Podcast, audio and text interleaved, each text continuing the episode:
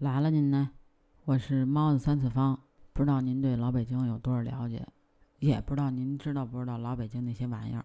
前几天我在天猫超市上边买了点那个纸皮核桃，就是果夫子新乡特产的那种手剥的纸皮核桃，净含量是二点五千克，一箱是九十九块钱。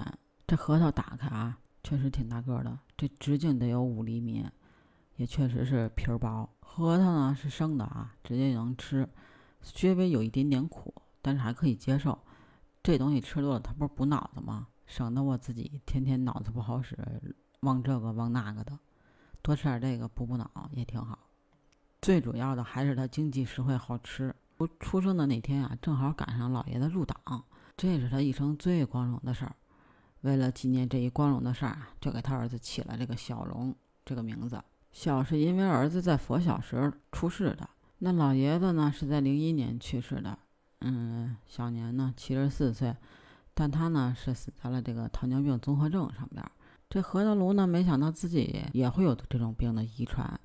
九五年的时候，老爷子还活着呢，核桃炉发现自己也得了糖尿病，但他当时呢是五金公司搞业务的，论岁数正是往上冲的时候。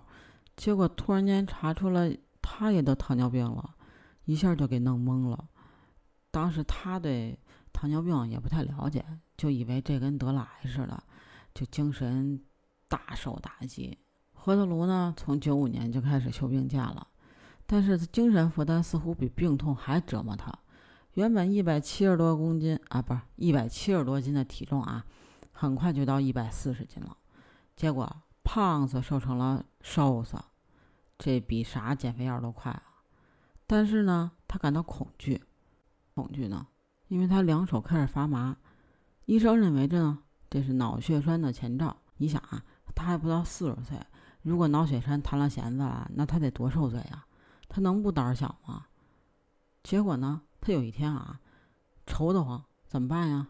去那个呃西城官园花鸟鱼虫市场闲逛去了，无意中看见一个卖核桃的小摊儿。摊上的核桃品种呢也不少，他凑过去就跟摊主聊了起来。摊主看他这病病歪歪这样啊，就劝他：“哥们儿，你挑点核桃揉揉吧，你就揉着玩。”但是在他印象中啊，北京人只有上了岁数了才揉这个，揉核桃呢也大多是解闷儿消遣，说白了就是没事儿干啊。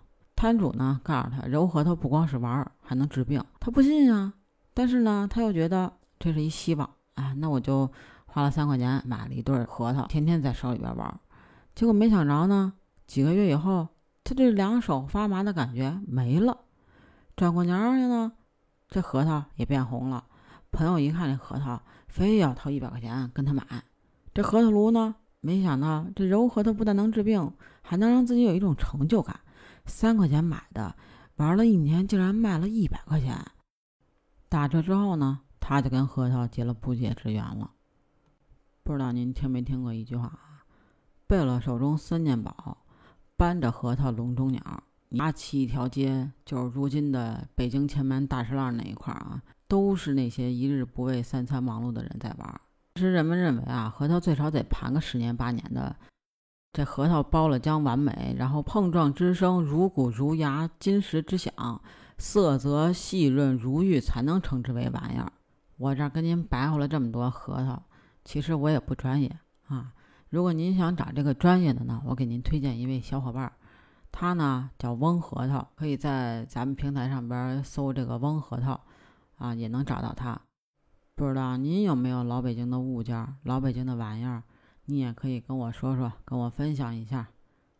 你要是喜欢我呢，也可以记得加我群 B G C A T 八幺八，北京小写首字母 B G C A T 八幺八。